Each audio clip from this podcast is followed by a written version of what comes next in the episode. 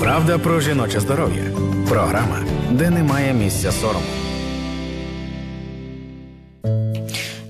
Привіт! Це ефір програми Правда про жіноче здоров'я на громадському радіо. Я і ведуча Анастасія Багаліка сьогодні мені допомагають. Редакторка програми Руслана Кравченко, гостьова редакторка Катерина Мацюпа за звукорежисерським пультом Євген Глібов.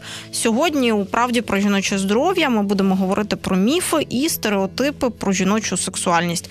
Насправді, міфи, попри те, що існує дуже багато інформації, її багато є де взяти. Є наш е, власний е, досвід, який ми отримуємо впродовж життя. Він часто спростовує ці міфи і стереотипи. Ну мав би спростовувати для нас самих і для людей в цілому, і для суспільства. Але міфи і стереотипи про жіночу сексуальність надзвичайно живучі, оскільки тема жіночої сексуальності досить довго залишалася табуйованою. Допоможе нам сьогодні руйнувати міфи і стереотипи, говорити про них, розказувати, чому вони не актуальні. Акушер-гінекологиня, перинатальна психологиня Альона Акімова. Пані Альоно, вітаю! Чи ви з нами на зв'язку? Да, здравствуйте. Доброго вам дня. І, мабуть, е, от хочу запитати, щоб для того для того, щоб почати цю розмову, як часто у вашій е, практиці вам е, доводиться стикатися з міфами і стереотипами, щоб ви виділили як їхню причину? А по поводу чего мифы и стереотип? Про жіночу сексуальність, власне. Вы знаете, мне кажется, что мы с этим сталкиваемся каждый день. Я как женщина и как акушер-гинеколог вдвойне. Почему? Потому что меняется видимо, время, да, вот сейчас 21 век, и эти мифы, которые были актуальны там в прошлом веке или даже 10 лет тому назад, они, конечно, очень изменились на сегодняшний день. И, в принципе, не могу сказать, что меня это не радует, потому что женщины наши стали более открытые. Они умеют выражать свои чувства. Сейчас, на сегодняшний день, очень много вспомогательных курсов для женщин, которые помогают прокачивать женскую сексуальную энергию. И очень замечательно, что женщины этим интересуются и становятся, они лучше узнают себя. То, чего раньше не было. Женщина была всегда скована, закрыта. Если брать там исторические данные, то вообще чуть ли не э, рабство, да, было, ну не чуть ли оно было, то сейчас ситуация поменялась, и это прекрасно. От е, коли ми говоримо на тему е, міфів і стереотипів, е, ну ми ми розуміємо, що так функціонувало людське суспільство впродовж там тисячоліть, а що жіночу сексуальність стримували її там. Іншували, е, будували довкола неї певні заборони. З цим були пов'язані релігійні традиції, певні суспільні уявлення. Я от пам'ятаю, як е, минулого року в прокат е, вийшов фільм про я не пам'ятаю точну назву про дуель. Так, остання дуель він називався точно Рідлі Скотта. І там, значить, йшлося про історичний випадок, коли. Е, чоловік е, бився на дуелі за честь своєї дружини з е, своїм колишнім другом, якого вона звинуватила у зґвалтуванні.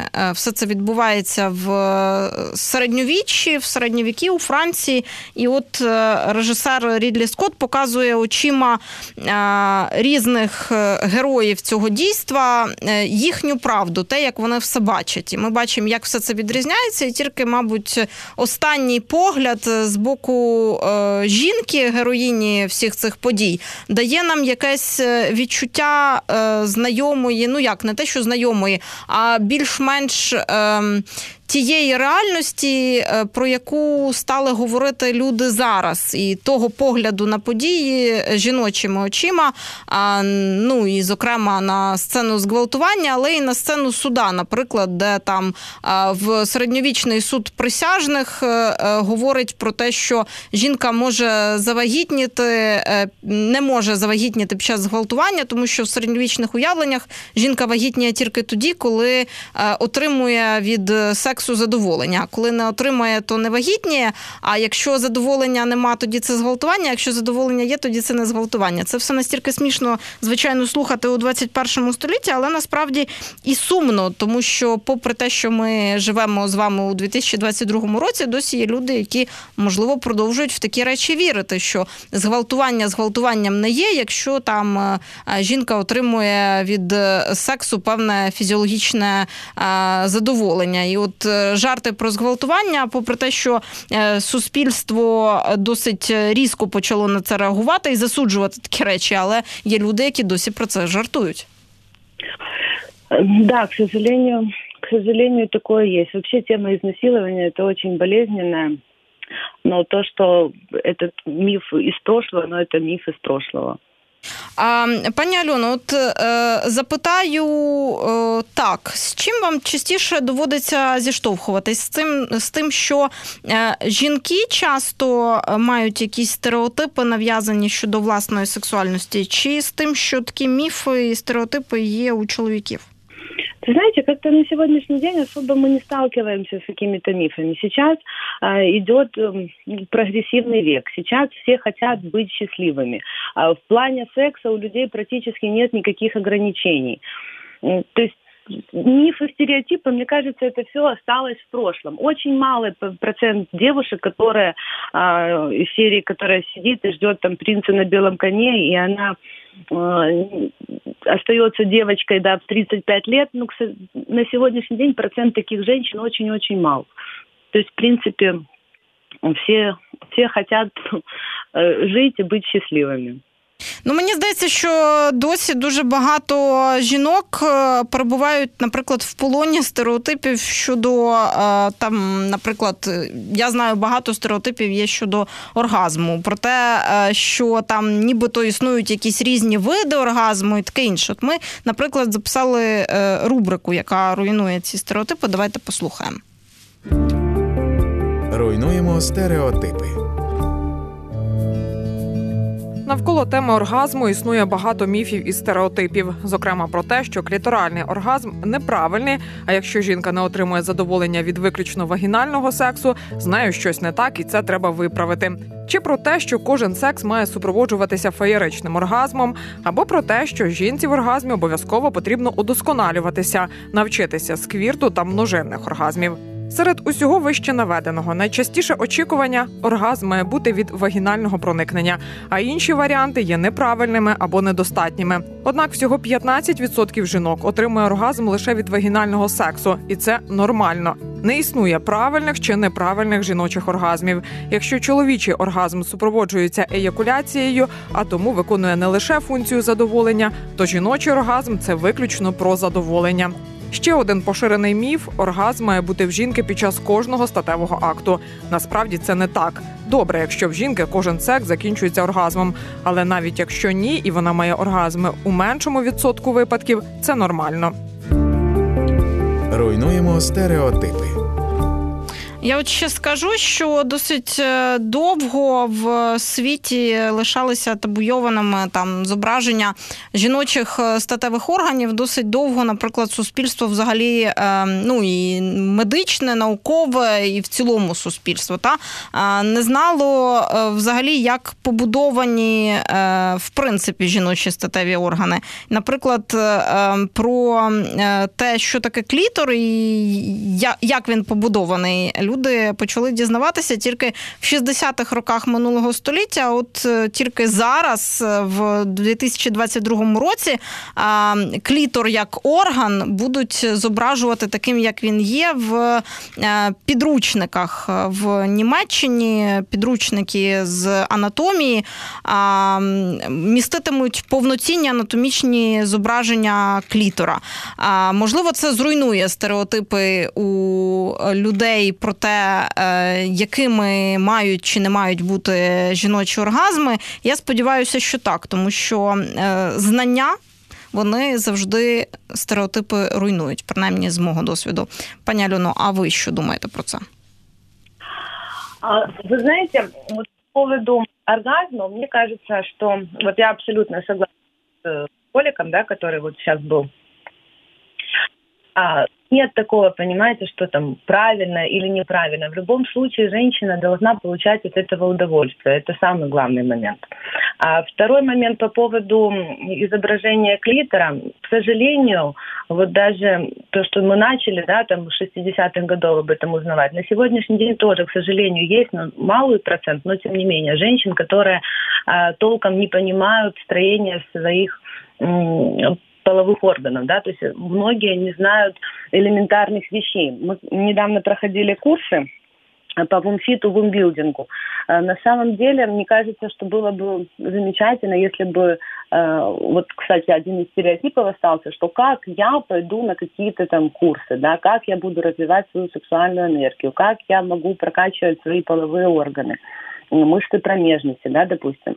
А, вот мне бы хотелось, чтобы наши женщины все-таки пришли к тому, что это нужно, и в любом возрасте, в принципе, этим можно а, заняться для того, чтобы чувствовать себя и понимать, эм, от чего она может получить удовольствие. Некоторые женщины, живя в браке, вот я еще плюс как психолог, консультирую людей, которые действительно, она живет в браке 20 лет, и она не знает, что такое оргазм. Ну, может быть, клиторальный вот последний там год или два она попробовала, и то сама, и то с помощью э, порнографических фильмов. Но вот и это 21 век, город Киев, да, люди живут в браке, и женщина, получается, даже не знает, что такое может быть. А кто-то, кто занимается на специализированных курсах, которые чувствуют себя, которые испытывают удовольствие от сквирта. Ведь если взять процент женщин, то всего их действительно будет 5 или 7 процентов, которые хоть единожды в жизни испытывали сквирт. А, Скажіть, чи часто до вас приходять жінки, які, наприклад, після пологів починають інакше відчувати своє тіло? Да, да к сожалению, да. И, и причем некоторые, они просто либо, вот как-то их можно поделить на две группы. А, конечно, где-то 30% женщин, у которых половая жизнь не ухудшилась, и у них с этим все нормально. Но есть процент женщин, которые вообще не хотят секса, не только со своим мужчиной, а вообще вот ее просто отворачивает. И те женщины, которые а, по-другому ощущают. То есть либо же это опущение, там у кого вторые, третьи роды. То есть нужно обращаться к специалистам за консультацией а, она просто по-другому его чувствует. То есть не так, как раньше, что ощущения до родов были совершенно другие. Ну е, насправді під дією гормонів лактаційних це нормально не відчувати сексуального бажання якийсь час. Мне кажется, что вообще, в принципе, все нормально, то, что чувствует женщина. То есть мы же не можем быть там постоянно в состоянии там эйфории, допустим, или женщина не может постоянно хотеть секса. Это абсолютно нормально. То есть мы должны, как я считаю, что проживать, если, допустим, сейчас у нее там пик активности, все прекрасно, потом она может быть абсолютно спокойна к этому. Это тоже нормально. Просто мы должны проживать вот эти вот периоды жизни и чувствовать себя. Если сейчас ей это хочется, прекрасно. Если ей это не хочется, это тоже прекрасно. То есть нет такого, что там она должна после родить ребенка, как у цыгане, да, в первую ночь у них должен произойти секс. Нет. Я от е, пам'ятаю, що ще там е, років 10 тому можна було зіткнутися з такими жартами, ну от в тому числі під час пологів, тобто після пологів, про те, що ну ти не переживай, ми тут зараз тебе підлатаємо і все буде добре. Насправді ж, ну це міф про те, що е, після пологів там е, піхва розтягується якимсь таким чином, що е, там жінки починають по-іншому відчувати відчувати проникнення під час е, сексу. Насправді ж е, тканини розтягуються, а потім повертаються у свій звичний стан, наскільки я пам'ятаю. На самом деле это не совсем миф. То есть, по идее, да, это мышцы, конечно же, которая потом восстанавливается, но не у всех. Есть э, женщины, у которых действительно э, оно расширяется, ну, понятно, не до таких размеров, как после, сразу после родовом периоде, но не у всех оно становится такое, как рост. Но на сегодняшний день, даже если женщина столкнулась с такой ситуацией, особенно это сталкиваться там повторно родящие, вторые, третьи роды, в принципе, таких женщин действительно много. И сейчас есть очень много разных э, вот упражнений Кегеля, да, походить на вумфиты, вумбилдинги, прокачивать, даже самой заниматься дома, если там у людей э, нет финансовой возможности оплатить эти курсы. В принципе, это все абсолютно возможно, просто если женщина этим будет заниматься. Потом крайне способ это пойти на оперативное вмешательство. Сейчас много э, филлеров, которые вводятся для того, чтобы создать прежние ощущения. То есть на сегодняшний день, если есть желание, такая проблема есть. Это правда. Нагадайте, нагадайте, що таке вправи Кегеля. Они есть очень разные. Когда женщина сжимает влагалище, как мигание даже можно назвать. То есть вообще а, рекомендуют делать минимум 200 миганий за день. Но это, эти мигания женщина может разделить. Да, то есть, допустим, утром вот она едет на работу и просто сжимает мышцы влагалища. Следующий level – это когда она сжимает, если вот часто нас слушают, даже попробовать просто э, сжать мышцы промежности и не затрагивать при этом анус это ну, на самом деле не очень просто. Но если женщина будет делать 200 миганий в день, то мышцы промежности у нее будут в прекрасном тонусе. По поводу нефритовых яиц, я не очень согласна. Мне кажется, что они не так... Ну, просто я сейчас не могу об этом говорить, потому что те, которые это яро рекомендуют, будут на меня, наверное, немножко обижены. Но это лично мое мнение. Я считаю, что даже вот просто прокачивать этими миганиями на, на начальном этапе, если хотя бы недельку покачать по 200 миганий в день, то уже будет хороший эффект. А м'язи відновлюються насправді? Да, конечно, если ими заниматься, если их прокачивать, да. Ем, ви згадували, що, наприклад, може бути е, після пологів у жінки опущення матки. Внаслідок чого це виникає? Там очень много причин. Чаще всего это либо генетика, либо просто вот у нее такая ее особенность. Есть женщины, которые рожают, вот у меня была пациентка, у нее четвертый роды, у нее влагалище в прекрасной форме. А есть девочки, которые рожают одного ребеночка, и то он будет там около трех килограмм, да, и у нее уже будет не очень такая комфортная ситуация. Это все очень индивидуально. Четкой причины сказать, к сожалению, мы не можем. А Є от е, е, певний страх е, з боку чоловіків, що там після, ну, по-перше, пологи якось, ну, принаймні, якщо чоловік піде з дружиною на пологи, що це якось відіб'ється на сексуальному житті пари. І що після пологів, в принципі, секс буде якимось не таким, як вдома. Мені здається, з боку чоловіків цей стереотип менше піддається якійсь там, ну, не те, що менше піддається, він більш поширений. От з вашого досвіду, чоловіки, які ходять на пологи, вони під час самого процесу взагалі в цілому здатні думати про те, що вони бачать щось таке, що відіб'ється на їх психіці. Знаете, вот я, у меня, кстати, сегодня будет в два часа тоже моя лекция по психологичной під час партнерских пологів. И вот за 10 лет я недавно анализировала, очень сильно поменялись мужчины. Ну, правда. Если раньше, вот когда мы еще учились, да, там рассказ... женщина показывала ребенка через окно на третьи сутки. А на сегодняшний день, да, все дозволено. Партнер может быть на родах, он это все видит.